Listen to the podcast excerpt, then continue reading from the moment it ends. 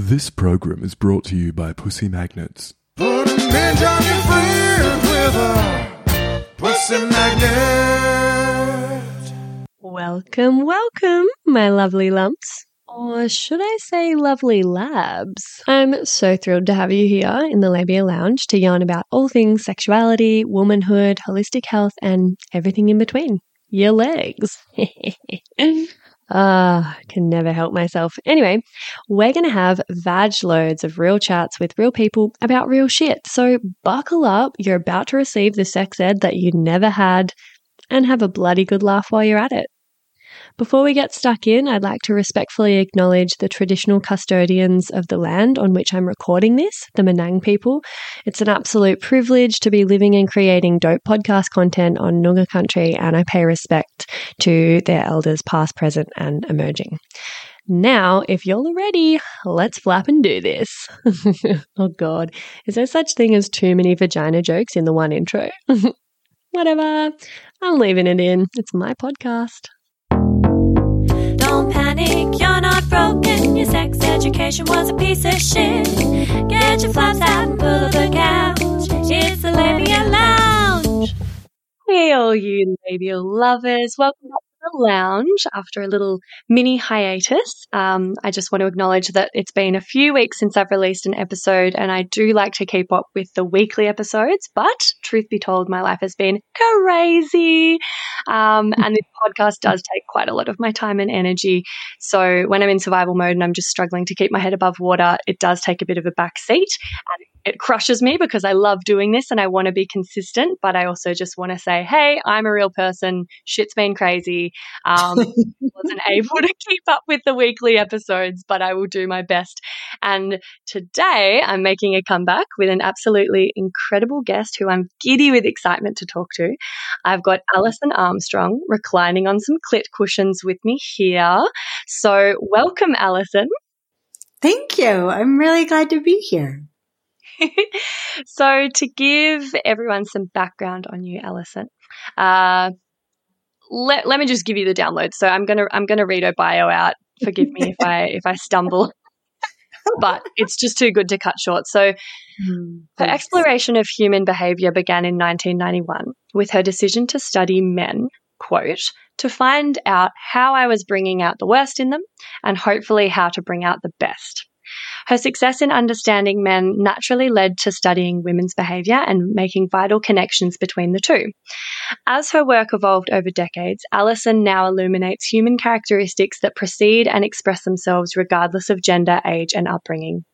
She distinguishes normal human instincts that compel both men and women to behave in ways that contradict and undermine our own purposes, goals, values, needs, and relationships.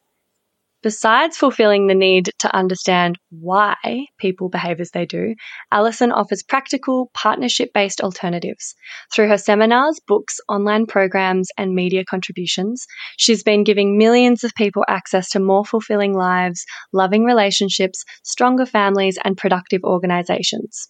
Alison is a sought after speaker and thought leader amongst people with the desire to live empowered lives. And her philosophy and approach are referenced and taught by other authors, speakers, business consultants, and therapists. And she's a total badass. And she's on my podcast. How exciting!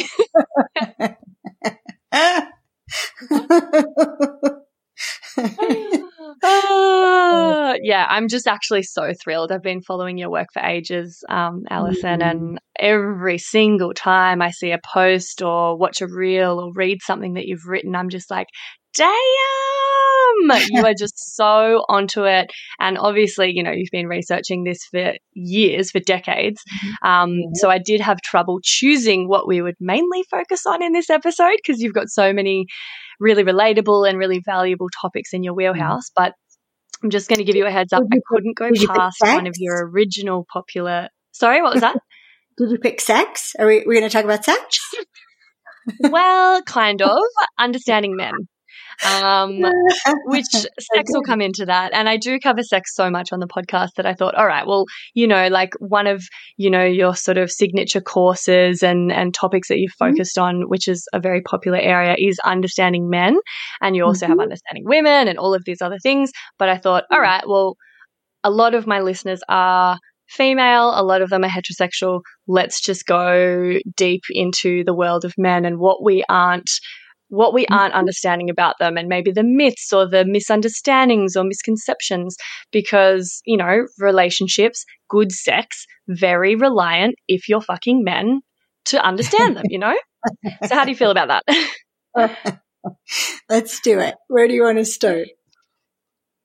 Uh, okay, well, Something that I often educate people on and get asked a lot when I'm on podcasts is how male and female bodies are wired differently physiologically and energetically when it comes to sexual arousal. And there's some big differences there that really impact sex and understanding them can enhance intimacy, connection, sex, just make the whole thing better.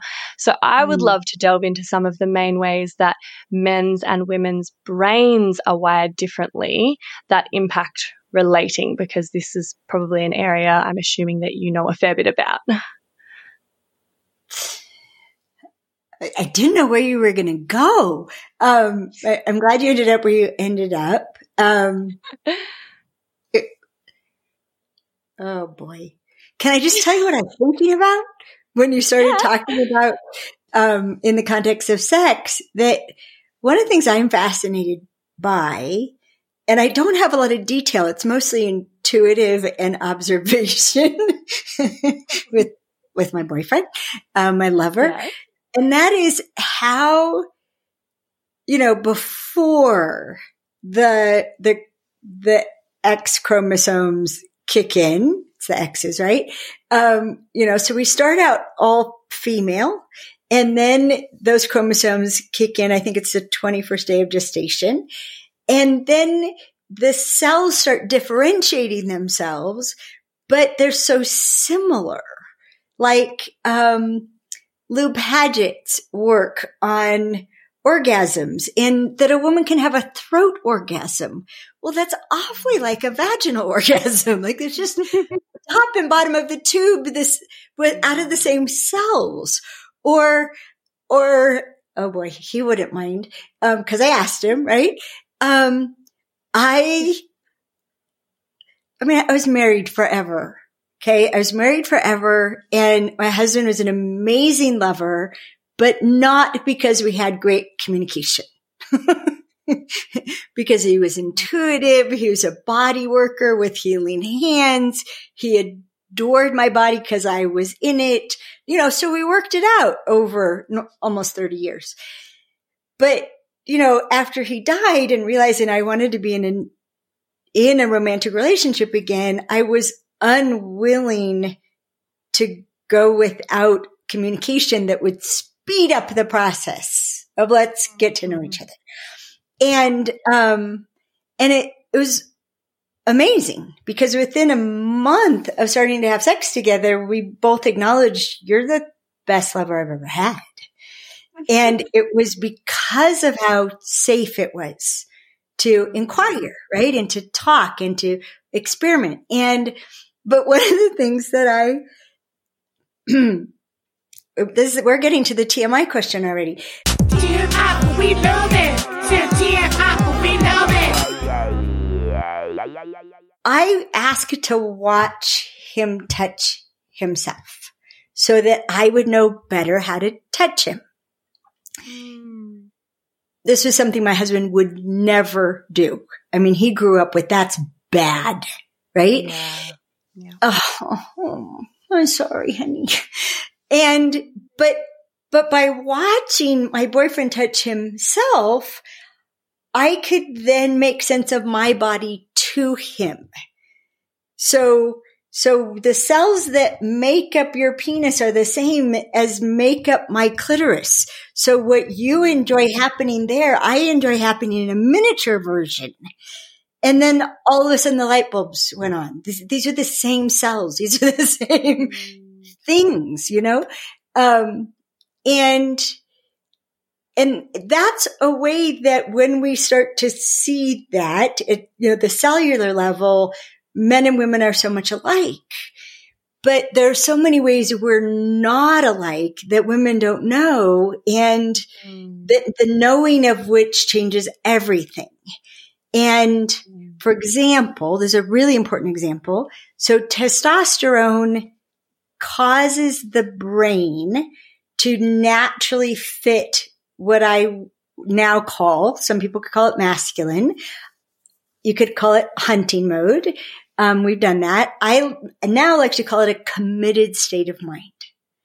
So when a man or a woman chooses a, a goal, a result, a destination that, and they're absolutely committed to it, then their brain enters a committed state and it literally screens out everything considered irrelevant to what it committed itself to.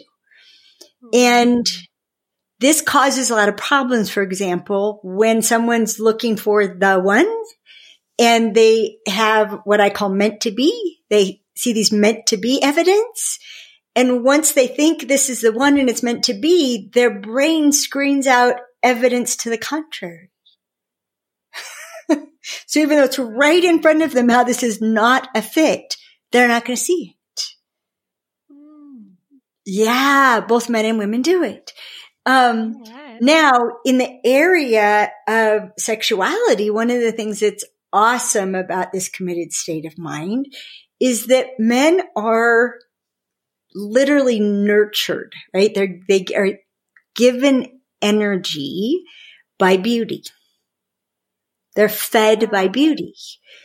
And what this does is the opposite of how we as women are. You'd think, oh God, right? That's so superficial. You have to be perfect. No, their brains scan for beauty and then screen out what doesn't occur as beautiful to them.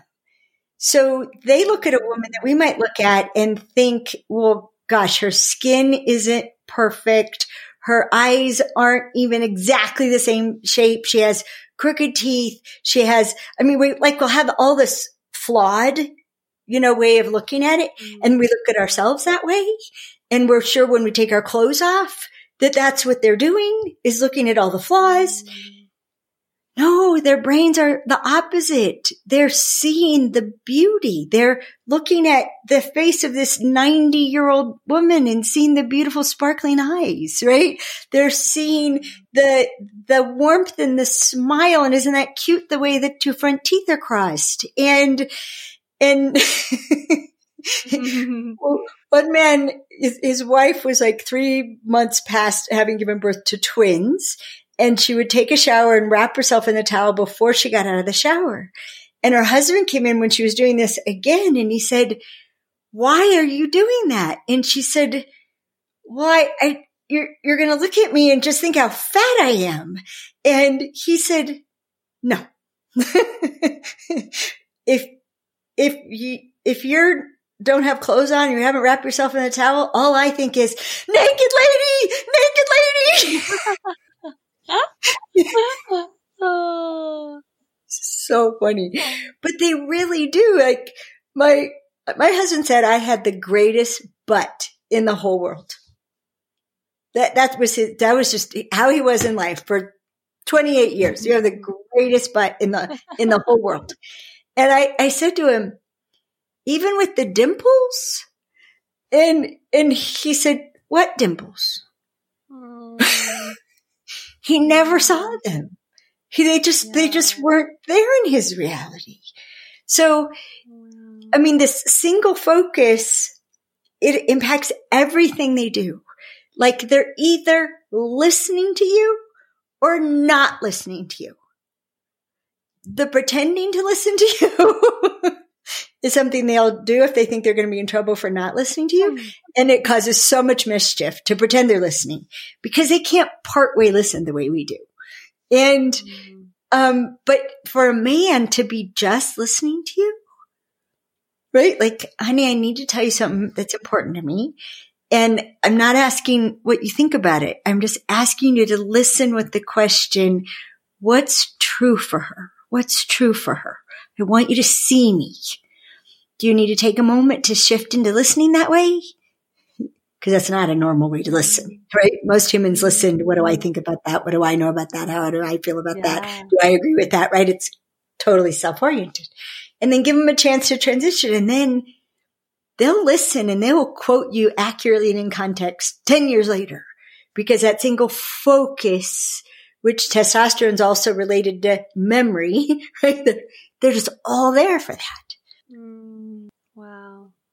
Yeah, it's one of the most important things to know about men is the effect of testosterone on being single focused, being committed. Mm, And they're naturally committal.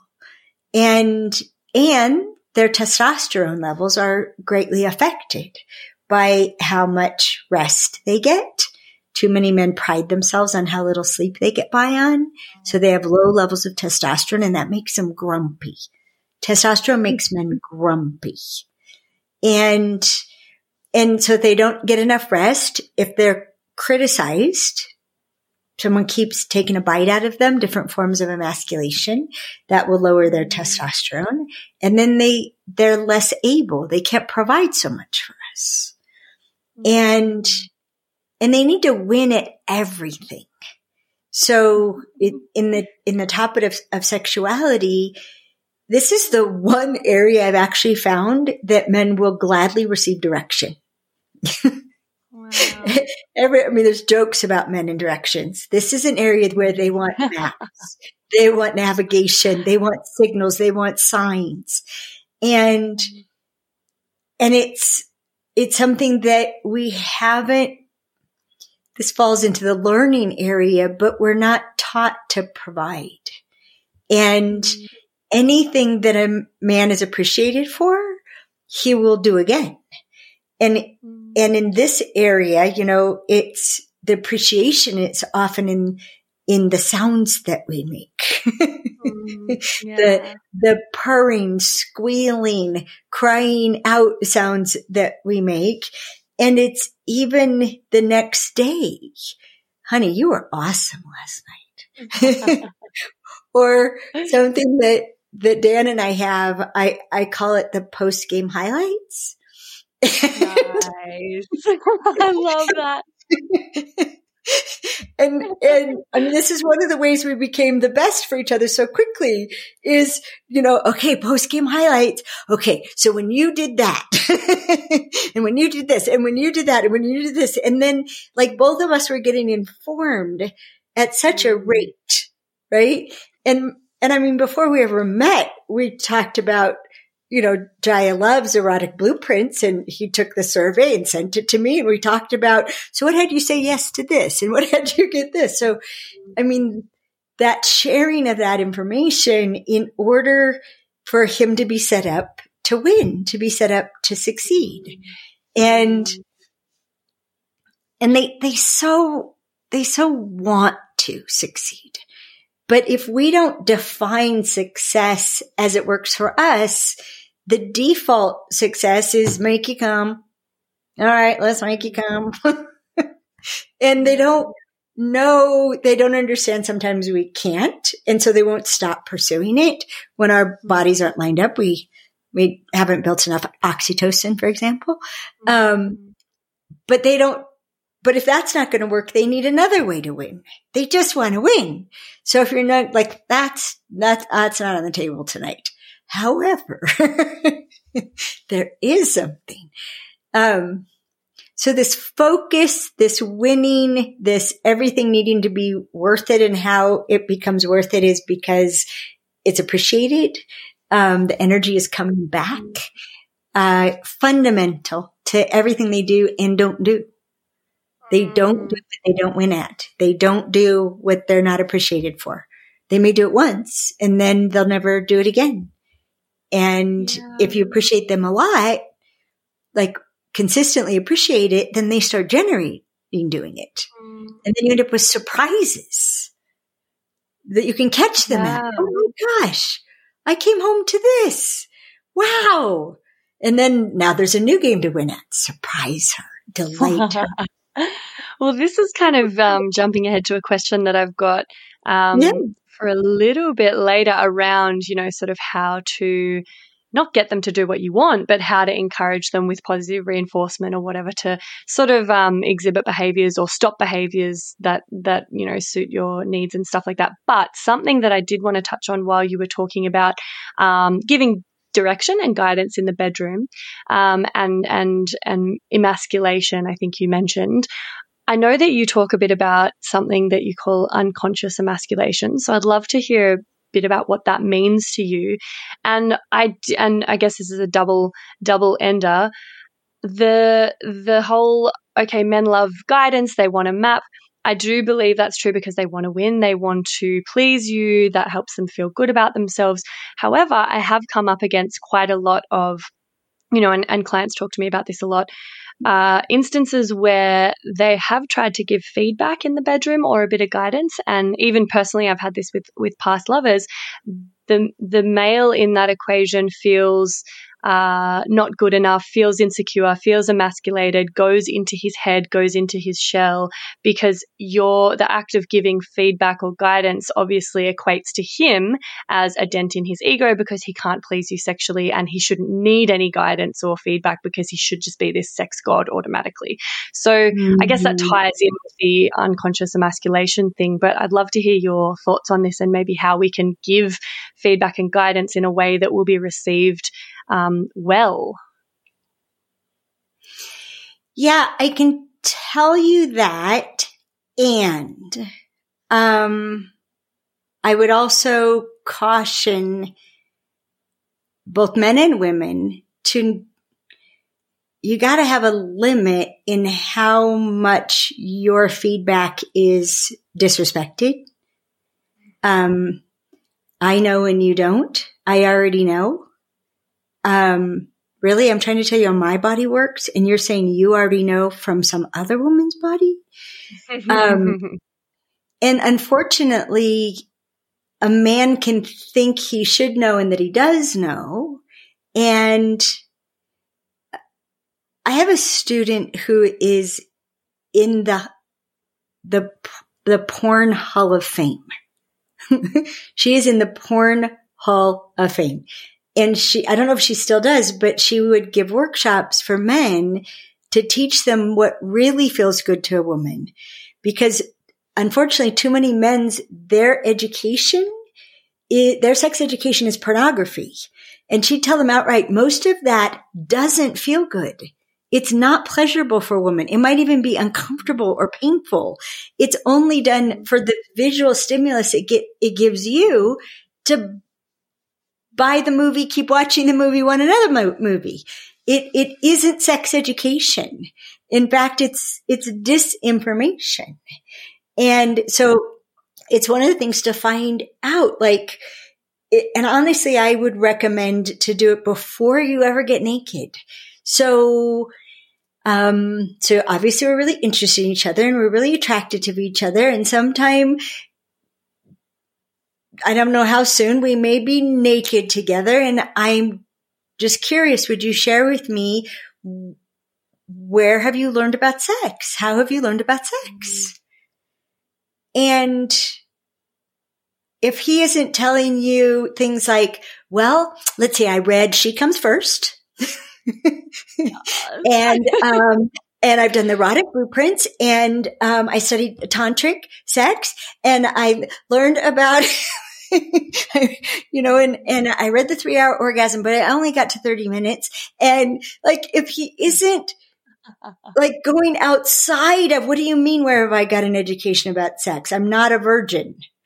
Okay. So that would tell me that however many partners you had, you may have learned something from them about how their body worked. Mm. Would you commit yourself to learning how my body works? And I will be happy to teach you and guide, guide you with kindness because I don't expect mm. you to already know at that level of individuation. And I, I, want you to score a thousand points with me yeah. by, by me showing you how my body works. And God, I love him so much. Um, Dan, early on in our sex life, he said, he asked questions. He says, so how is that for you when I do that? and he, and I paused and I thought, and I said, annoying. and I was, I was afraid to say it, but he knew truth is one of my highest values. And so I told him the truth. And, and he said, well, then I better stop doing it. and he didn't take it personally at all because hmm. one of the ways we unconsciously emasculate men is we withhold quality, actionable information. So we hmm. pretend, for example, we fake orgasm so they'll let us go to sleep instead of giving them the quality information. The clit has gone underground and she ain't coming back.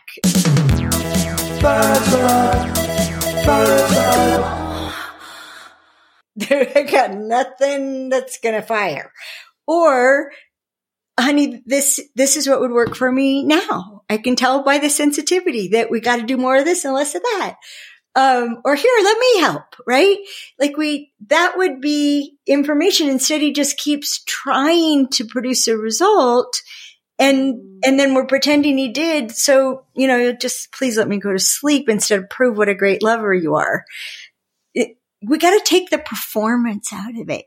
And when I first started studying men and started asking about sex, um, amazing man, his name is Brooke. He said, Alison, it, it's impossible to overestimate the impact of performance on a man in sex. And as I learned more about it and discovered how many couples weren't having sex anymore because he had an episode of erectile dysfunction and mm-hmm. didn't understand how it works that they just, I'm out. Like it was so horrifying that like, I'm out. I'm done. No, no more attempts at that. And when, for example, understanding women, our online course with women, all the other things add up to sex. If you try to go direct to sex, not so good. But if you're listening, if you're having her feel safe, if she feels supported, if she's getting the wow, if like there's all these things that add up to, you know, yeah, let's go. And, and so for the women and the men to find out in this co-ed course that the biggest turn on for both men and women is the other person's desire for them. And men are suppressing their desire because when they did it as a teenager, they were shut down badly. And now in an intimate relationship, being rejected crushes them. So they'll not show their desire until they think she wants sex, right? So they're watching for signs. Okay. She, she put lingerie on, green light, right? when she may have looked just as sexy to him in the sweatpants, but no, they're sweatpants. That's, that's a red light right? So they don't understand the signals. And, but it, if, if women, when a man has an ED event, she doesn't want to make him feel bad again.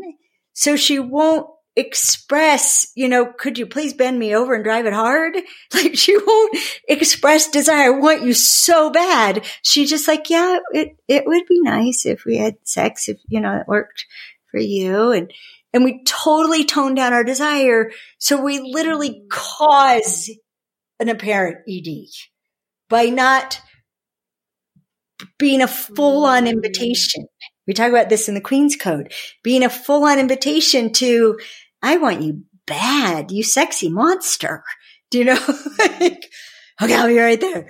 So it, oh, it's so sad what the not knowing causes, do you know, on both sides when there could be so much sense of safety and security and playfulness and expressions of love and, and trying out new things and so, so many things that we could do if we just understand this. He needs to be set up to win and criticism they may act tough, but criticism will crush them. They don't learn through criticism. They, they learn through, I love your enthusiasm. Do you think you could express it this way? mm-hmm. um, or just, um, I'm sorry, but I don't know how your other partner's bodies have been put together and I don't want to know. Um, but I want you to know about mine. So give me your hand. Let me show you my G spot. Feel that rough spot in there? That, that's where it is. I think you've been searching for it with valiant effort and I really appreciate that about you. But, but I thought if I showed you, you could just go there. Yeah. but don't, yeah. but don't go there until you've done this, right? And, or, I mean, I literally, my son was, how old was he? He was a year younger than I wished. Can I tell you a funny story? yeah. So when my son was 13, he said, Mom, why do guys want to have sex all the time and girls only want to have sex part of the time?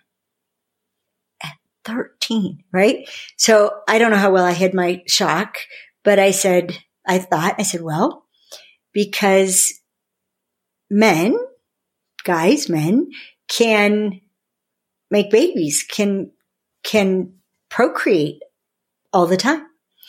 And women are only fertile about 30 hours a month. And, and that's when we're driven. That's when we have the hunger for sex, the way that men can have all day, every day. And he's like, hmm. So how do you get them to want to do it more? 13. And, um, and I, I thought about it and I said, well, you be really good at it. this is all on a, the corner, a street corner in our neighborhood. And, and then he said, and then he said, so how do you be really good at it? And I said, when it's time for you to be having sex, I promise I will answer that question. Mm. And, and he, and he registered that. And then when he was 15, it's like 15 and a half, he's like, mom, when are you going to tell me how to be good at sex? And I oh said, God. well, I said, well, what it, do you think is an appropriate age for a young man to start having sex? And in my head, I was thinking, 17, 17, please say 17, please say 17. and he said, 16. And I, okay, when you turn 16, I will answer that question. And at that time, he was living with his father. And so he showed up the weekend after his birthday and I, I, I still do it. I have dates with my kids because I'm very one on one and I love being with them one on one. It's just, oh, it's the best. And they saw me having dates with their dad and I, my daughter was like, can I have a date with you? And so that's how it all started. Aw. Oh, it's beautiful. So Jeff and I were having a date and we're going down this street and, um, to, we're going to Starbucks and I, I have this thing called the conversation game. And I said, okay, so if you could, um, talk to me about anything, what would you talk to me about? And if you could ask me about anything, um, what would you have me talk about? And he, he just said, I'd have you keep your promise. Whoa. he has not forgotten. Not even close. So on two brown paper napkins in the middle of Starbucks, I don't know how many people were listening. First, I drew a picture in outline of a woman's body and I numbered all the erogenous zones. And number one was her ear. He's like, what do you do to her ear? Like, honey, it's what you say. Let's do it is not a great invitation to a woman.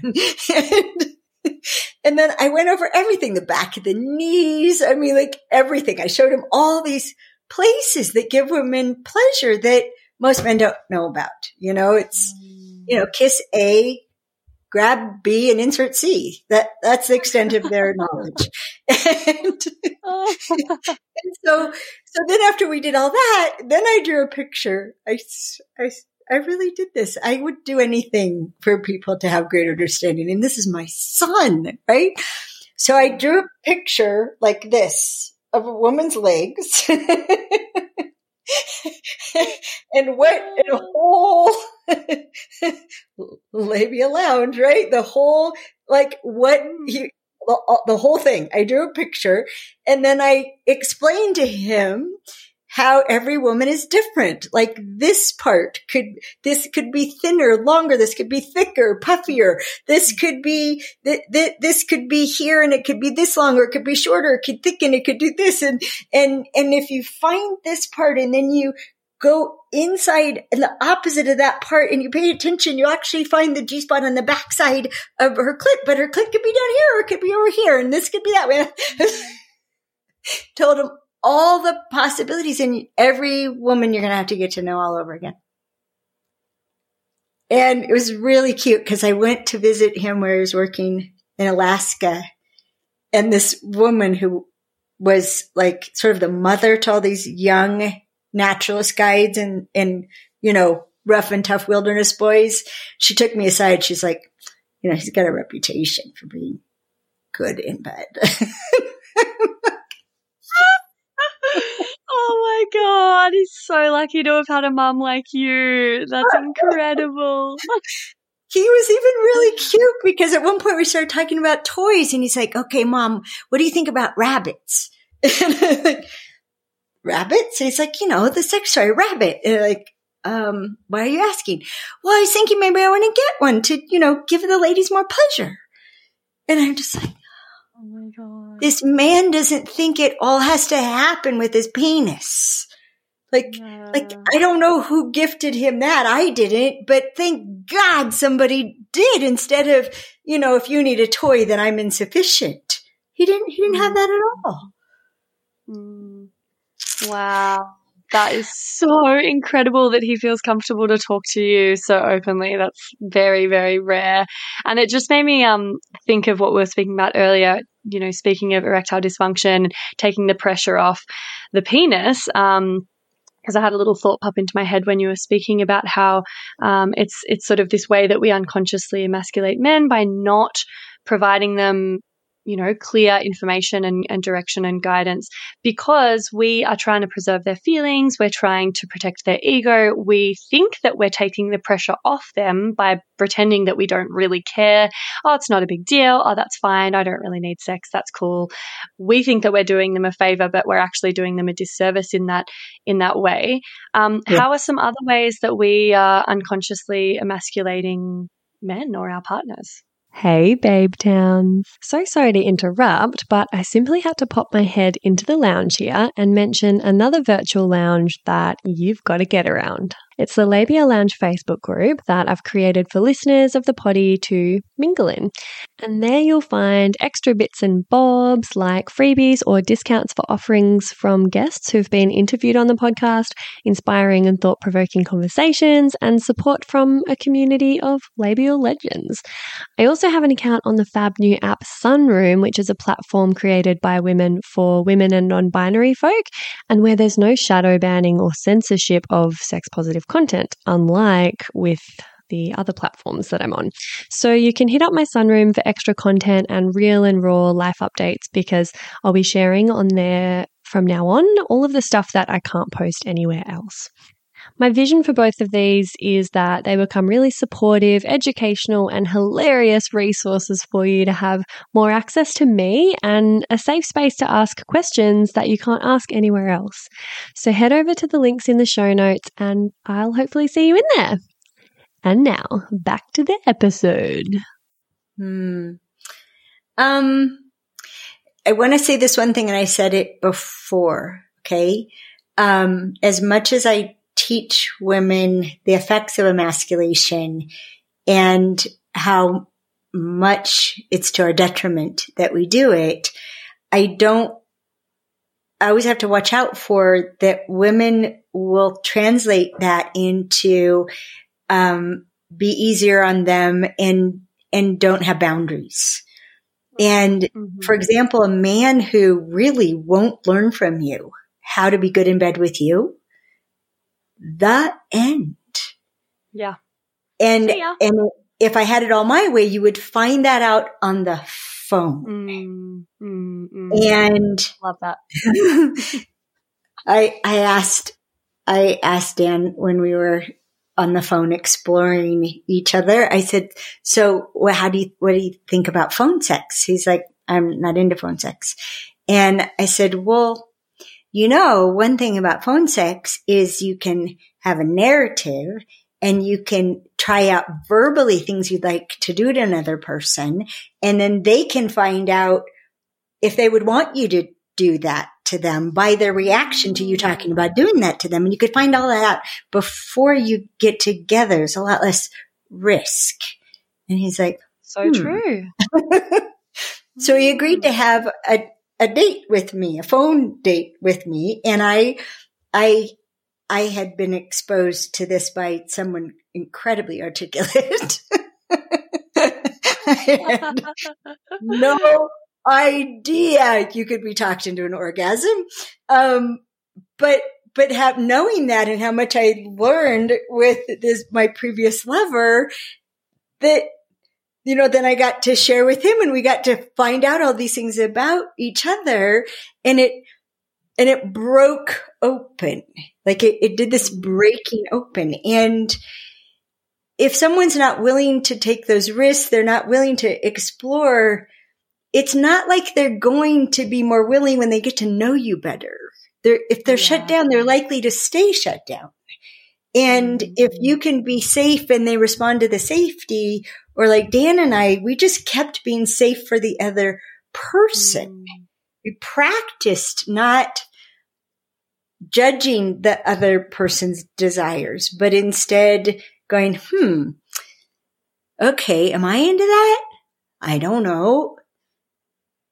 I'd be willing to try if, you know, somebody said, I don't know how to do that, but I would try if you promise to coach me.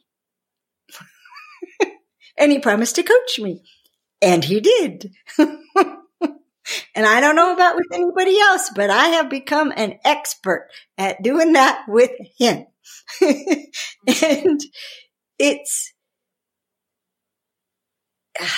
I mean, you know this because this is your work. We only make it more safe by taking the risk. We'll never find out if it's safe if we don't risk. And, and people want it to not feel like a risk. Well, I'm just not comfortable. And, and, um, my, my previous lover, wonderful, wonderful man, he'd say, well, are you comfortable with that? I said, I'm not organized around being comfortable. Right. And if somebody's like, well, I'm just not comfortable with that. Well, how are we going to grow if you're going to stay comfortable? So this is it then. This is as good as we're going to get. And so I just, there's so much that we can do, but for both men and women, if the other person's not going to also risk, not also be safe, not have the level of interaction you're looking for, let it go. Let, let just let Yeah. it go. It, it's not like when they love you more, they're going to communicate more. My husband could not have loved me more, but he could not communicate about this stuff. It, that was, that wasn't about me. So, okay. So you're asking about other ways we unconsciously emasculate men. We interrupt them. We, we interrupt them. Um, we ask them a question and they don't answer fast enough. So we interrupt their thinking to rephrase it. yeah. And then, and then we rephrase it and then we interrupt their thinking to give them multiple choice because they're still too slow. And in understanding women, I act this out. What, what's really happening for a man? Um, which what he's doing is he's committing to the question and then he's going to find you his best answer. And then, but he's too slow. So we rephrase the question. Well, that's a completely different question. You know, where do you want to go on vacation versus where do you think we should go on vacation? Those are really different questions, but we think they're close enough. And, and we don't give them the time to think. We, we basically teach men the questions I'm asking you. I don't care about the answer. I, I care more about asking the question than getting the answer. And if you don't answer fast, I'm going to decide what's true for you. And we, or we do it too much of the time. And, and men, you know, they, they make the mistake of thinking porn is a education or that the first person they were with, we're all built that way. We're all, we all function that way. We'll all react that way. We don't know how much we have to customize. Um, uh, Sheri Winston's A Woman's, um, Anatomy of Arousal. I, I, I don't, I'm not a big patriarchal human, so I opted out at that chapter. But just the idea that it, that for women arousal is a ladder that we can fall off very easily. That is so true given what the effects of estrogen on our brains. We're the opposite of focused. Our brain isn't screening out anything. Hence the it's mm-hmm. time to replaster the ceiling. Do you know? it's, you know, we're very sensitive to being distracted because our brains live in a state of distraction. And, and so they don't know, like one of the things we teach it men is touch is the loudest thing in a woman's environment. And you need to be the loudest thing because there are things telling her, clean me, fix me, throw me away. I'm ugly. This is why women have better hotel sex than sex at home because they're not accountable for the environment. they, they, they don't, those aren't my curtains. I didn't decorate this place. Here's a bed. Let's get to it. Um, but men don't know that and they take the distraction personally. And, um, so I teach them, you know, touch her, touch her before you invite her to have sex. Then don't let go. Lead her to the bedroom. Stand there and, and maybe, you know, pet her hair while she brushes her teeth. Don't leave her to go off into her own little mind. She's going to clean the bathroom. Diffuse awareness. She'll clean the bathroom instead of come out of it and dump your bones. like you, you gotta, you gotta get us all the way there. And, and so we, we don't even intentionally emasculate men by not giving them this information. We don't even know that they don't know. We are sure they do. And half the time, like, we don't even know this about ourselves, you know? Like, so much of what I do is educating women on themselves so that they can then pass that information on to their partners. Mm-hmm. Um, and that sort of segues perfectly into get pregnant and die. Don't have sex, because you will get pregnant and die. Don't have sex in the missionary position. Don't have, don't have sex standing up. Just don't do it. Promise? Because I'd love to know, you know, that's one of the things that we don't learn about in sex ed. Do you have an example of uh, something that you wished you'd learned more about in sex ed? Maybe a horror story or a funny story or some kind of anecdote from your sex ed? Pretty much any kind of sex ed related story. Hit me. Well, okay. So much of my sex ed came from my mother, who I later was told by the director of the Child Abuse Council was a big part of my sexualization as a child. I was told things way too early, things I wasn't curious about that she would tell me to like to shock me. She Oh. she liked shocking me. And um so like my brother called me a boner, my older brother. He called me a boner. So I asked my mom what a boner was. I was only 10. She could have just told me, you know, that's a bad word for an erection. And then I might have just wandered off or I might have said, what's an erection? Right? Well, an erection is when a penis, like a, like the dog, you've seen the dog, do you know, with his red rockets? That's an erection. That's, that's him having a boner. Oh. I, I would have wandered off. No, she told me all about them and what you do with them. And if a man doesn't have one, it's like it's stuffing a wet, wet noodle. And I mean, it was Oh elaborate, Oh. right? And then, you know, a couple of years later, I was on a chairlift. My brother was supposed to wait for me. He didn't. My mom was sitting next to me. I called him a name that he had called me. I said, you dildo. I yelled it down. and I didn't know what it was. It's just a name he called me. So I called him it. You dildo. And my mother's like, what? I'm like, what did I just say? She told me all about dildos, what do you do with the dildos, the kind of variations of dildos you can buy, the- how you can get a purple dildo. I didn't need that at 12 years old. so there were a lot of things that I was taught too early. And then there were a couple things that oh my gosh, I don't even know where I picked it up from, but I just, it took me a very long time to find out I wasn't supposed to just lie very still and be quiet. Mm-hmm. That's what I thought I was supposed to do. Lie very mm-hmm. still and be quiet until he was done. Yeah, wow. Oh, oh, I wish I had learned that. And, and then the other thing that my mother said, my mother is very self-conscious about having gotten pregnant before my parents were married. And, and so when I, when I did the math, when I got old enough to do the math on my brother's birthday, my mother's birthday, all that stuff, um, and asked a question about it, she said, it's okay to have sex before you're married if you're going to marry that person. She told me with highest sincerity. Well, what did that create in me? I would have sex and then I think we, I sometimes I come in mouth. So you're going to marry me? We're, we're going to, we're going to get married, right? Cause that would make it okay. Oh, oh messed up, messed up, really catty, wampus, ass backward, messed up. I also, she taught me that men won't touch heavy women. Oh. They'll never oh. touch a heavy woman. They have no interest in heavy women. They won't touch heavy women. Alison, suck in your stomach. And because my nickname was Oh. Chubber since I was a little Oh kid. I was the only chubby kid in my family. And, um, you know, so Alison, you know, don't eat peanut butter like your brothers and suck in your stomach.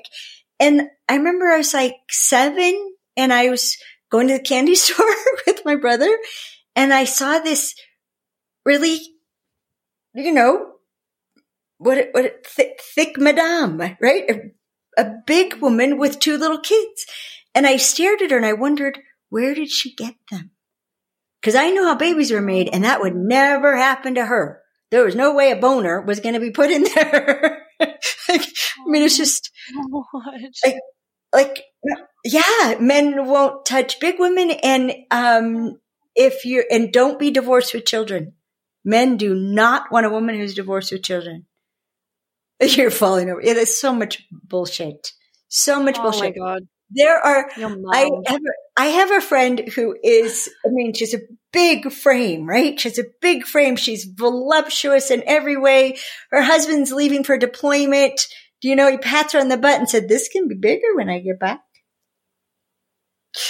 Like, oh. it's just, my mother my taught me was bullshit, right? Men can't control the type that affects them. And there's so many men who, who love, who like the more, the better, right? Um, yeah. so many lies. Oh my god, your mom. That's My heartbreaking. Some of the things that she had you believing. Oh my god, devastating. But also made for And a really heartbreaking because of what- segment. Yeah. What her mom had her believe. Do you know? Yeah, yeah, yeah, totally. Oh, absolutely. Well, at least you've broken the cycle and you haven't passed that on to your children.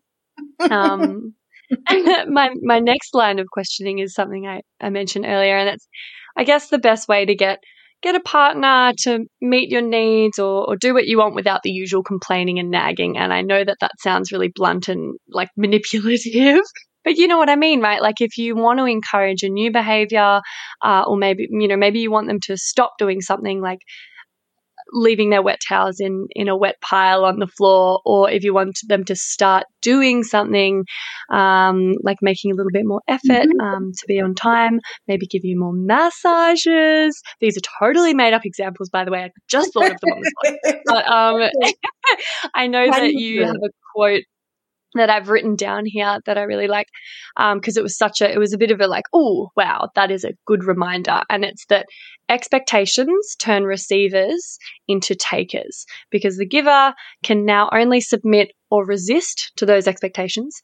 And the giver has no chance to be generous or creative or romantic because, you know, like we are kind of having these expectations of our partners. We're getting disappointed if they don't fulfill them. We're nagging them. We're complaining I know that that's not a really constructive way to actually get our needs met. So I'm wondering, um, regarding men in particular, uh, how how do you suggest people go about, um, you know, this sort of thing? I- I've spent hours talking about it. Um, we actually have something people might want to listen to called a great ask and beyond because a lot of people are good at getting a yes out of man, out of a man or out of a woman or out of people that they work with or whatever. But then the yes doesn't turn into reality. And then they Yeah. think that person has no integrity. Um, which isn't necessarily true. A lot of times how we go about getting a yes, someone will give us a yes to escape us.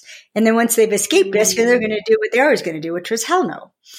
So yeah. So, so complaining, when you said complaining isn't a constructive way, it's worse than constructive. It's ineffective.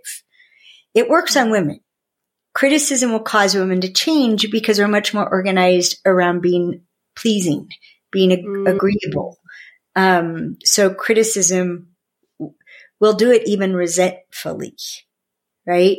Um, but for men, they can't, they can't play losing games. They can't, they can't do something in order for you to not be upset. They can't, not sustainably. They can't do something in order for you to stop whining about it or complaining about it or nagging it about it. That's not worth doing. They're, they, they're investors. They have to have an upside. They have to win at it. We call it the worth it calculation. And this is why expectations fail because expectations are what you should do.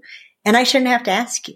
And I shouldn't have to remind you. And I shouldn't have to tell you when. And I shouldn't have to put you in the right place. I, I shouldn't have to do any of this. Why the hell don't you already know to do this? I, didn't your mother raise you right? Right. So it, it, there's no upside to that to fulfill an expectation. Then you're just not mad because I did what you think I should do. And, hmm. and they hate themselves when they dishonor themselves that way. Excuse the interruption, my loves, but I'm shamelessly seeking reviews and five star ratings for the potty because, as I'm sure you've noticed by now, it's pretty fab. And the more people who get to hear it, the more people it can help. Reviews and ratings help me curry favor with the algorithmic gods and get suggested to other listeners to check out. Plus, they make me feel really good and appreciated as I continue to pour my heart and soul into creating this baby for you. And I promise I don't maz over them or anything. I mostly just tuck them away for a rainy day when I'm filled with self doubt and existential dread about being self employed, which is fairly frequently. so, you see, leaving a review really does make a difference, and it's an easy little act of support that you can take in just a minute or two by either going to Spotify and leaving five stars for the show, or writing a written review and leaving five stars over on Apple Podcasts choose your poison. Or if you're a real overachiever, you could do both. Whoa, now. If you are writing a review, though, just be sure to only use G rated words because despite the fact that this is a podcast about sexuality, words like sex can be censored and your review won't actually show up. Lame. Anyway, oh, what was that? Oh, you're going to go do it right now while I wait. Okay. Yeah, yeah. No, that's a great idea. May as well just quickly click that five star button before we get on with it and, you know, like forget about it and get on with your day. Um, um, oh, I'm hearing them roll in. I'm hearing those five stars. oh my God, I make myself cringe. Anyway, uh, thank you, Muchly. You're a total gem. And I'll let you get back to the episode now. So I would say don't ask for anything until, first of all, you can state what you need. Like a simple statement of I need, not just what you need to not happen. What you, if you can put it in the positive, I need, right? Or you could say I require. Some people feel a lot more comfortable with that. They're synonymous. Um, if I'm, if I'm going to continue to have a physical relationship with you, if we're going to be in a romantic relationship, if I'm going to make a commitment, if you're going to be around my children, I require, right? And then being able to describe what that would look like, right? So I require regular attention. And what that would look like is, mm, it could be as little as 20 minutes a day where we're talking on the phone and you're really listening to me, or you come over to see me, or it could be more time. We have a date, or we watch TV together. Um, you know, you describe what this attention looks like, and everybody's going to have their own thing. And and don't open your mouth until you can describe it. Because as soon as we say what we need, the person fills in what they think we mean by that. Mm. And don't use the word more. I need more attention. More is endless. More is unsatisfiable. So not more attention. right? I need attention every day at, and then at this amount. Oh, Mm. 20 minutes a day. I can do that. That, that's totally doable. What else about that? Right? So they're looking, can they do it? Then there's, um, asking. Is there anything you need to give me what I'm asking for? When I told my husband I needed affection from him every night, his response was, you want to have sex every night? that told me what affection looked like to him. so I explained affection, all the ways he could show me affection. He could just gaze into my eyes. He could hold my hands. He could rub my back. He could snuggle with me for a few minutes before we went to sleep. And, and he's like, Oh, I can do that. And I was like, is there anything you need to give me that? His response shocked me. In fact, in 28 years, I never accurately anticipated his answer to that question. This is why it's important not to decide. His answer was, come get it.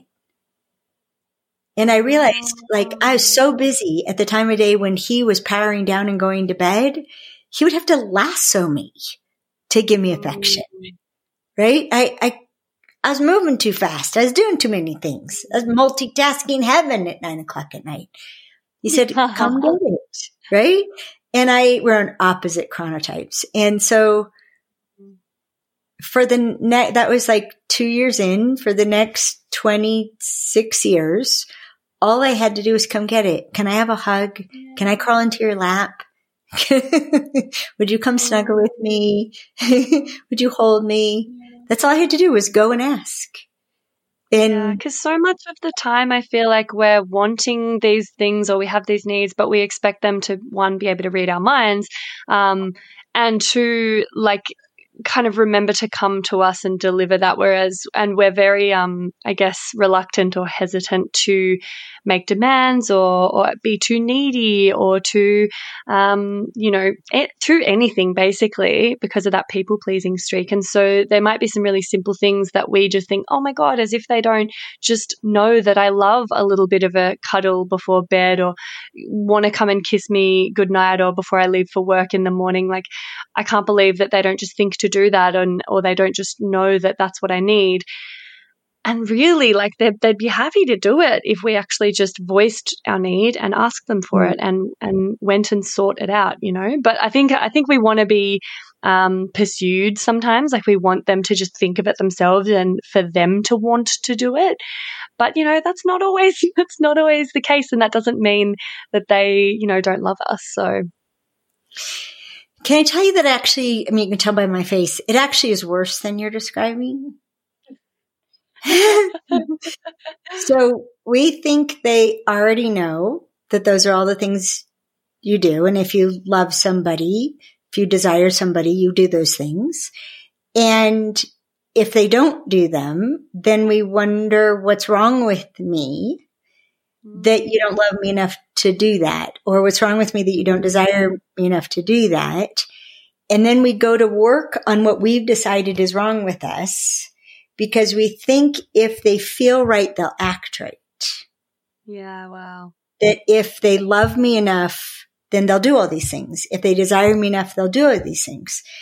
And, and we're not even in the same world as them. They don't know how much it would matter because that's the other part of asking for what you need is telling them the difference it'll make and then showing them that difference. honey, if I mm. got more sleep tonight, I would have so much more fun at the company picnic tomorrow. Mm. Okay, go to bed now. What? Don't tell me what to do. I'll put the kids to sleep. You go to bed. I want you to be fun tomorrow. It, we're incongruent with what we're saying. Instead of, if you put the kids to bed, I could go to sleep in the next half hour. It'll take me that long to get ready for bed. And then if I didn't wake up till six o'clock, you, I would be the happiest person at the cup, company picnic. Okay. I'll support you. I've got the kids. I won't let them wake you up before then. I'll put them to bed now. So half hour starting now. I expect to see you in bed. Mm-hmm. okay. Mm-hmm. Deal. Thanks. Right. So they, they want to have an impact, but they need us to tell them what the impact will be. Honey, if you really want me to squirt, this is what to do.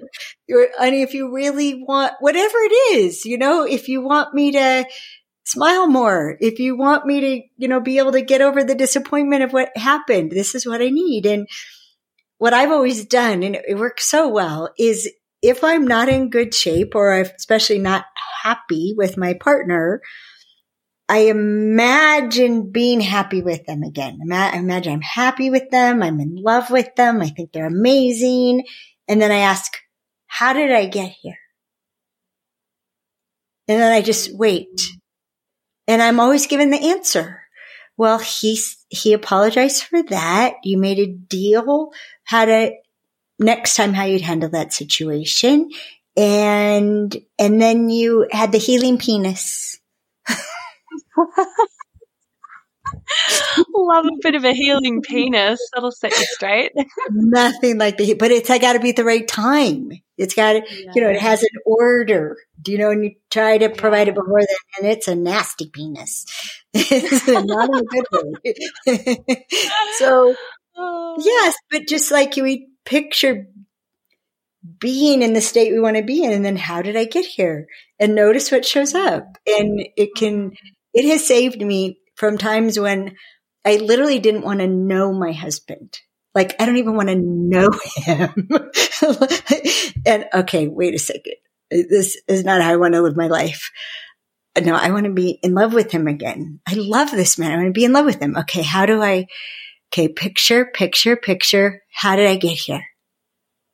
Hmm. He replaced the toilet with Jeff. He bought him a skateboard. He cleaned up the side yard so he could skateboard. He was mean to my son. He could skateboard in the side yard. Plus the girls could ride their scooters around. Oh, and he said, I'm an asshole. For some reason, that was like always the capper. I needed him to say that. It's weird. I don't need my boyfriend to say that, but I needed my husband to say that. And so I would tell him what he needed to do and he would get that it really was a thing to do. And so he, he and my son installed a new toilet, went and bought a skateboard. Greg cleaned up the whole side yard. Oh my God, what a nightmare. The kids then had this place to ride their bikes and their skateboards. He said, I'm an asshole. He like, was like, ah.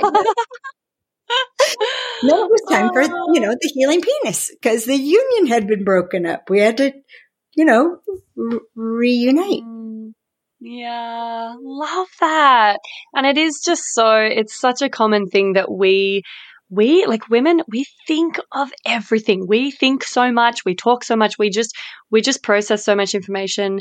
And so therefore often we're thinking oh well i've already thought like 10 steps down the line and i can deduce that this thing is getting in the way of this thing which therefore impacts me in this way. Why can't they see that? Why aren't they anticipating my needs? Or you know and it's like well yeah. we have like what is it? 85% of the mental load in a household. Some crazy percentage like women carry the mental load and we think of everything. We're always considering things and, you know, adding and like it's just, it's a lot. A lot goes on in our head, hence why it's so hard to relax into orgasm sometimes for women mm-hmm. um, because we don't have that singular focus. We have the multitasking, yeah. like, oh my God. Um, and I think it's just a, yeah, just a, a important, very important thing to remember. Like, you know, with regards to having a male partner, they just don't work the same way, you know, when it comes to this stuff. And their minds are not processing all of those millions of things that you are and and looking into the future to, you know, like my poor partner, he's he's often saying, "Oh, I just feel like I'm not romantic enough for you and I'm I don't surprise you enough and I, I you know, don't think of these things." He's like, "I just don't think to do them." And he's he's comparing himself to me because I love surprises. I'm very romantic. I think of all sorts of ideas and ways that I can, you know, surprise him or gift something to him or create an experience for him or impact his experience positively. Like my brain thinks that way Mm-hmm. and that's just how I am. And so I think he then goes, "Oh, oh my gosh, like I'm not able to to give that back to her on the on the same level and and that's you know but it's also like you can't force you can't force that and um Is that what you need back from him? Do you need him to? I mean, women tend to want exact, res- precise reciprocation, but sometimes we a don't. love language thing, isn't it?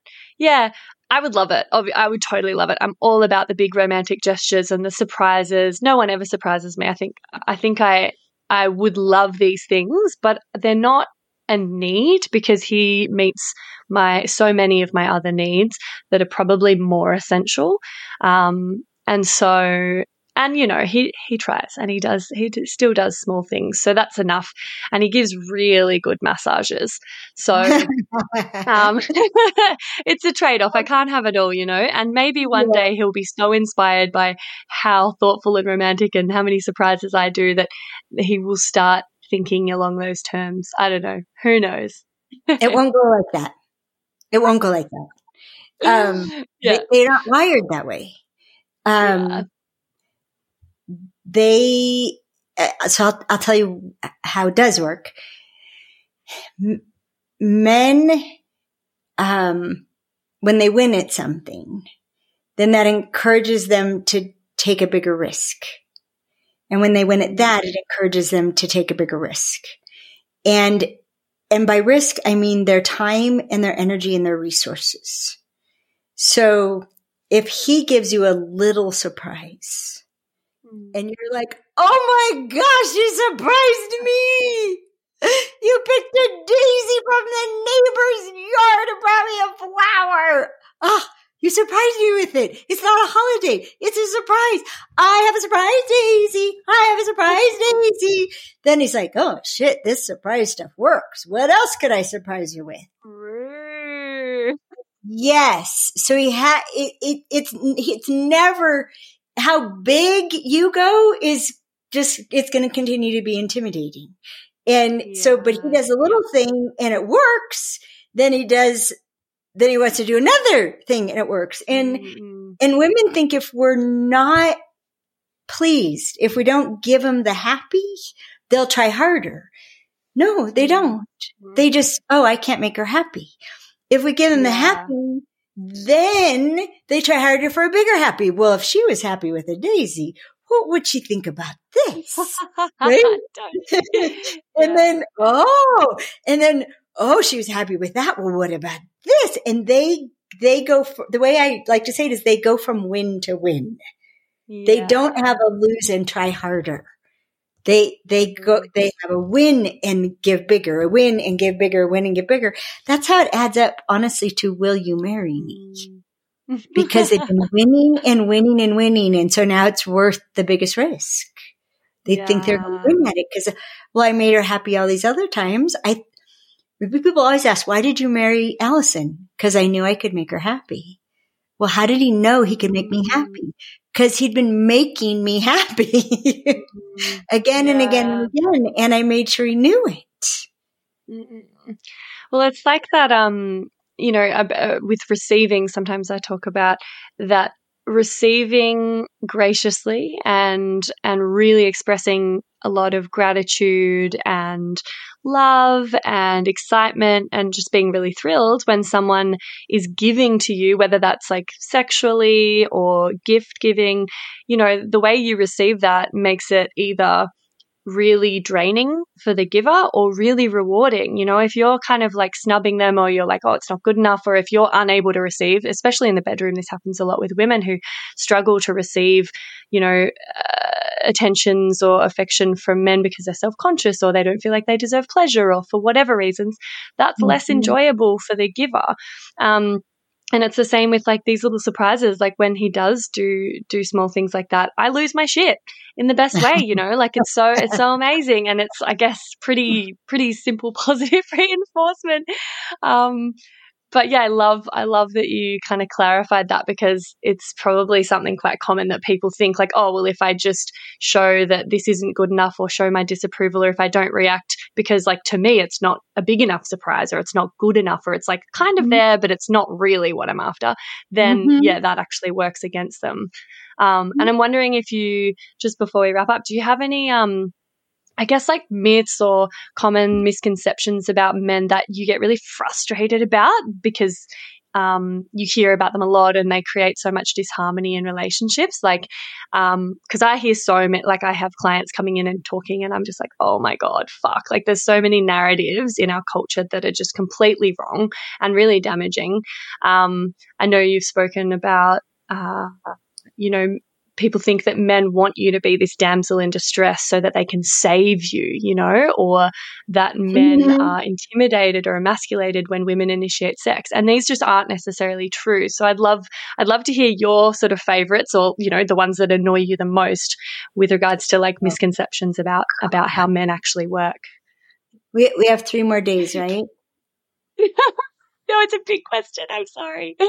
Uh, Well, there's so many places to go. Um, one is how we're being matters so much. Men are, so one of the biggest myths is that men are insensitive.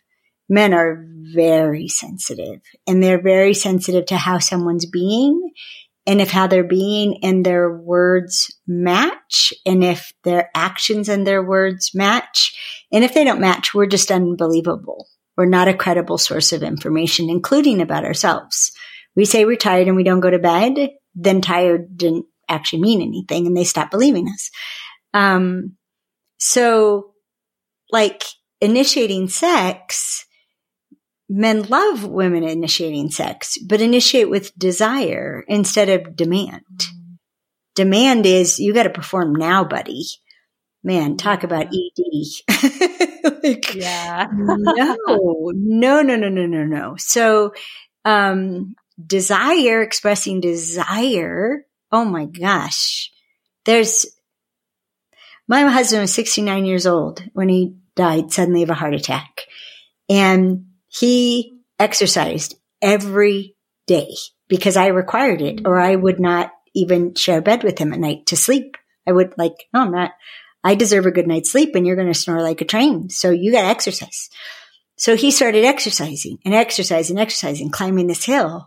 And then one day I was just like, Jesus, honey, you could be an ass model. I had no idea how much he would love that. 69 years old. And he's like, really? And then, and then, and then I, you know, a couple months later, I said, honey, I think you're started strolling up the hill. You're not booking up the hill like you used to. And he's like, how can you tell? I said, well, I don't want to hurt your feelings, but your butt's going flat. And, and I was like really afraid, you know, your, your, your, your butt's flattening out. And, and then, and then I was looking for him, like, where, where did he go? Did I really hurt his feeling? Where did he go? I looked out the window. He's climbing the hill as fast as he can. He's racing up that hill. Like they, we're so worried about us being desirable. They don't, we don't know how much they worry about being desirable. That's, that's another myth. Um, and, Oh my gosh. And this thing about them being insensitive, I honestly think they're more sensitive than we are. And what they're sensitive to, I think is more keyed in, um, for the most part. Um, we also think that they're like, sh- that they're shallow emotionally. And I honestly, from over 30 years of studying them, I think they're, I think they feel more deeply than we do. And one of the ways to see it is read poetry. Mo- a majority of it is written by men. Song lyrics. And I'm not dissing women. I, I think we do amazing things, but they really do write that stuff. They really do feel that and think that and express that. And, mm-hmm. and one of the things that women don't know about men is that caring about one of us is their biggest risk. They are free. They are free until they care about somebody. And, and that's why someone will avoid caring. They don't, they don't want to have it take over their life. That she becomes the center, the center of, of light, the center of their heart, the, I remember one time I was upset with Dan about something and, and we were putting things back together and, and he just looked down at me and he said, you have my heart. Oh boy, I better take more responsibility for that. And so mm-hmm. they're, they're just, they're just so much more vulnerable to us than we know. And I used to be so mean to men because I first I thought I thought they would hurt me if they had a chance and that mm. they didn't really have feelings so I couldn't hurt their feelings. And I thought they were egotistical assholes. So if I could humiliate them, that was a victory. And I did. I was horrible. And, um, yeah, it was horrible. So they're just, they're just not who we think we are. And, and that's why, you know, 1991, when I found out I was a frog farmer, that I was bringing out the worst in men, right? And the, the first chapter of the Queen's Code, that happened to me. It was my friend who asked the man the question that nasty way. And he called her a frog farmer and I had a vision and I was so glad to have somebody get through to me. What if who you think men are, they're not? And what if how you're treating them is bringing out the worst in them? And I was so excited by that because the alternative was men really are assholes. Like, no, what if they're not? What if someone said, you know, it was so funny. Um, you know, it, it's like we kick a dog. We kick a dog and we keep mm-hmm. kicking a dog and we're surprised it run away, it runs away and we call it non-committal. Or we kick a dog and we kick a dog and it bites us. It turns around and bites us. And then, you know, it's abusive and it's violent. Or, you know, it bites us and runs away. Right. And, but we don't ever pay attention to the foot that keeps kicking the dog. And maybe that has something to do with this. And no, never, ever, ever put up with any kind of abuse, period. No matter how you think you might be causing it, don't put up with it. Get away and then go figure out what am I doing? This is a, this keeps happening and I'm the common denominator. How am I bringing out the worst in men? How do I enrage them? How do I turn these actually, these human beings with these these capacities for intimacy and spirituality beyond what we can imagine, but would be delighted to find out how do, how do we bring out this primitive taker, dominator, you know, how do we bring that out in them? And, and we do. We antagonize their most primitive instincts and then we call them primitive. But mostly we don't know we're doing it because the things we're mm-hmm. doing to men are fine with women. You can interrupt a woman a thousand times and she won't ever get mad and stomp off. She, she'll act like everything's fine and then never want to have lunch with you again because she could never finish a sentence. But you'll never mm. know. she was pissed, right? we just, yeah. It's why, by the way, when we're in the grips of the rage monster, it's terrifying to men when our feelings have been hurt because they assume that anger for us is like anger for them. That what they're seeing, where we're saying the most horrible things to them, or completely shut down, curled up in a ball, they think that's the tip of the iceberg, like it would be with them, which is why they try so hard to mm, control their anger and their upset and their hurt. They don't know that when we're raging at them with these horrible accusations that our brain has been editing and re-editing into the worst possible assault, that that's the worst we've got. They don't, they don't know that's the worst we've got is the rage monster. They think it's the tip of the mm. iceberg and that's why they stay away. And, and then it gets worse. Right? They, they, we need them to not stay away. Save me from this voice in mm. my head. These are all things we teach in understanding women. Yeah. It's such a misunderstanding by everybody. We have opposite instincts. We antagonize each other consciously and unconsciously most of the time. Relationships between us are basically doomed by our instincts. We've got to become aware of them and find out what else we can choose. And then we need each other to help us, to mm-hmm. help not be our, us not be our worst. Yeah. Yeah, big time. Which is why it's so amazing that you have so many offerings in this regard, which I'll get you to just um, drop drop them now because people have probably heard this and gone, "Oh my god, this is all so valuable and relatable, but I just need more." Um, I have a million more questions that were sparked from everything we spoke about. So if people want to Yeah. delve a bit deeper into this work and really start um, really sort of working on themselves and their relationships hard out, where would you suggest that they start?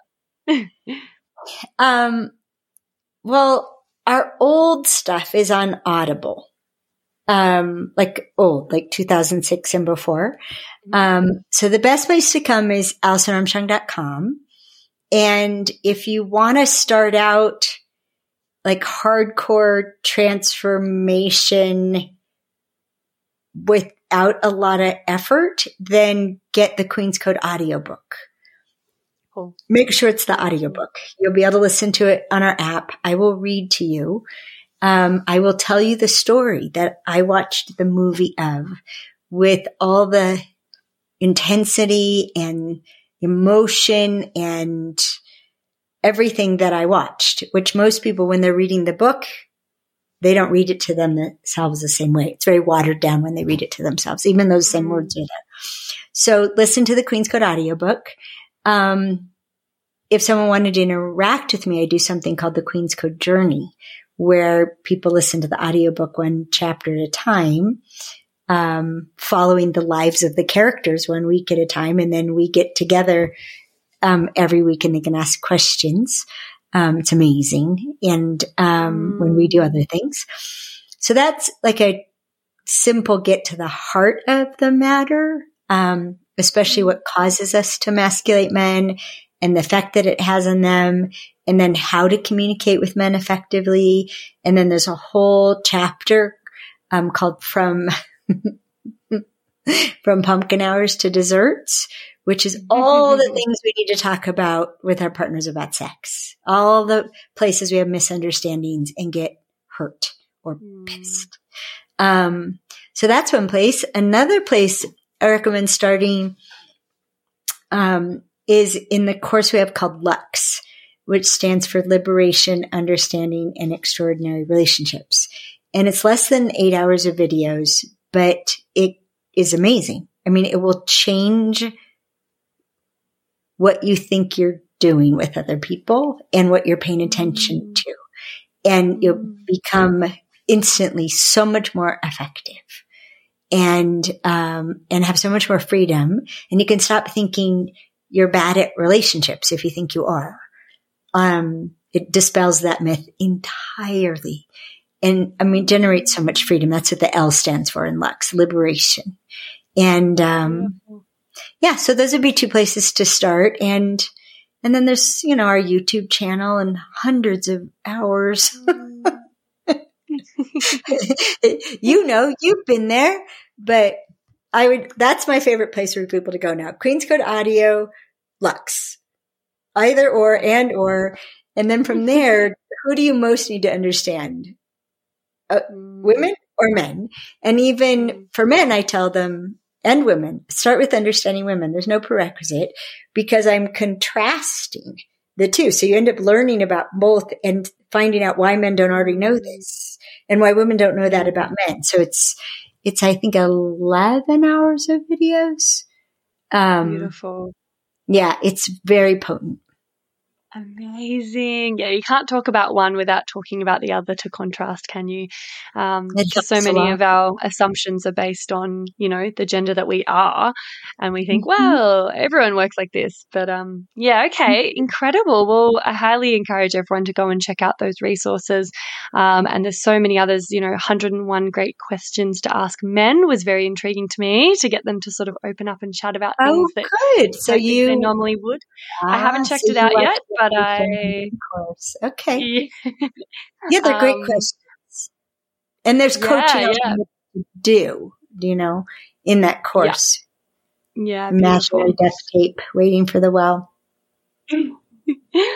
Oh, amazing. Thank you so much, Alison. This has been such a beautiful chat and I've learned a lot. It's, yeah, it's been really, really thought provoking. So super duper appreciate you taking the time. I know, I know we've gone a fair bit over time, but yeah, just couldn't have, couldn't have cut that short really if we wanted to do it justice. So thank you.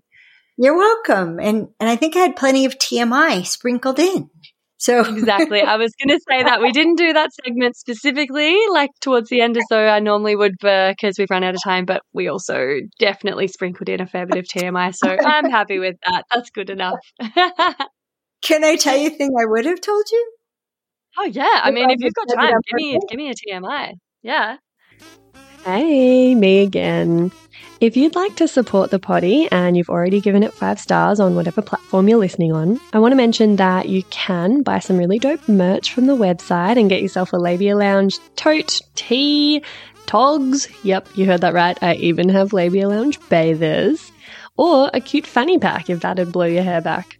So, uh, if fashion isn't your passion, though, you can donate to my Buy Me a Coffee donation page, which is actually called Buy Me a Soy Chai Latte, because I'll be the first to admit I'm a bit of a Melbourne cafe tosser like that. And yes, that is my coffee order. you can do a once off donation or an ongoing membership and sponsor me for as little as three fat ones a month.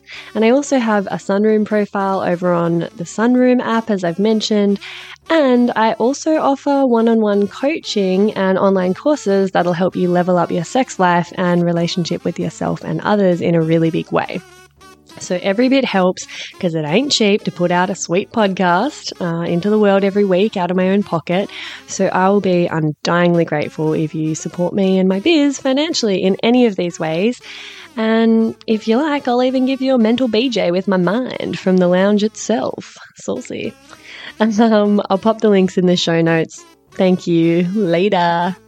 Well, it's a TMI, but it's also such a learning moment because, you know, you watch movies and the way it's supposed to work is like you get heated up, sex starts and you go at it until, you know, the big kaboom, right? Like you just like, like single focus, stay on track, right? Don't ever let the mood change or the excitement drop or whatever. You just go, go, go. And it's so funny. It was pretty early on, and Dan and I were trying something new that we both wanted to try. I'm not going to tell you what it is. That's way too much information. And so yeah, seriously. Um, so we were trying something new, and he said, um, he very gently said, "Time out." And and I and I was like, "What?" He said, "How's it going for you?" bless. I was like, I mean, I remember the moment, I like, you can do this? Like, stop and check Mhm. in and talk? And I, so I told him how it's going for me. And I was like, how's it going for you? And he told me how it's going for him. And he's like, okay, let's get back at it. Timeout's over. I love all the sports Oh. metaphors you guys have. Oh, he's, he's such an athlete and a, and a coach. He coached hockey for ages and, Mm. but it, but it's a, it's a good characteristic. Like it was just like, you know, timeout. Let's discuss this, you know? Yeah. okay. And I, I, it, it changed everything just to know I could Mhm. do that. Right. Yeah. And Yep. There was another time I told him, I said, I, I'm self conscious because I, I, I feel chubby and, and I'm self conscious. And he said, you're not chubby. And then there's like a pause. He goes, he goes, no, no, you're a little chubby. but he's so, and, and I was like, and I looked at him and he goes, I remember truth is your love language. Oh, Dad. Like, oh, okay. So first time I'd ever been called chubby and was more in love, right? Oh, I love that. Oh, because he doesn't see that as not beautiful, you know? Like he does, like Uh-uh. this is the thing. We are so critical of ourselves. We assume that other mm-hmm. people are going to see it too, but it's just not so. I love I'm glad Yeah. that we squeeze those in. They're beautiful stories. It's really important to know that you can take a little pause and have a little powwow and a debrief. You know, like sometimes maybe, yeah, it breaks the flow a little bit. But if you don't feel as though you can do that, then, oof, you know, yeah. Well, I have a friend you might want to interview her, Wendy Newman, 101 First Dates. Um, she was talking about having sex for eight hours. And I was like, how do you do that? And she said, bring snacks. yeah, toilet breaks. bring snacks. You can, you can do it. I mean, I was so conditioned. It's just supposed to be vroom, like a drag race, yeah, right? Not, not a picnic. This could be a picnic. totally. A Ah, long lunch. and it just sort of, yeah, it just takes all the pressure off that, you know, race to the finish line. And it, it makes such a beautiful space to savor and, you know, Mhm. linger and just dwell in this, in this space of arousal and intimacy and connection. And it can kind of undulate rather than just being a steady climb to the peak of the mountain, um, Yes. which I'm always talking about. It's just so much nicer if you've got your scroggin packed and you've got, you know, your camel pack and you can have little snack breaks and toilet breaks and shower breaks if you like and, you know, mm-hmm. eat cake off one mm-hmm. another's bodies. Also another example I just pulled mm. out of thin air. Uh, Thank you so much. This was oh, really thank fun. you. Glad we Yeah. it out to do it. And um, thanks for what you do. It's, oh man, it, safety is everything. And if we mm. can be safe for each other, anything is possible. Anything is possible. Yeah.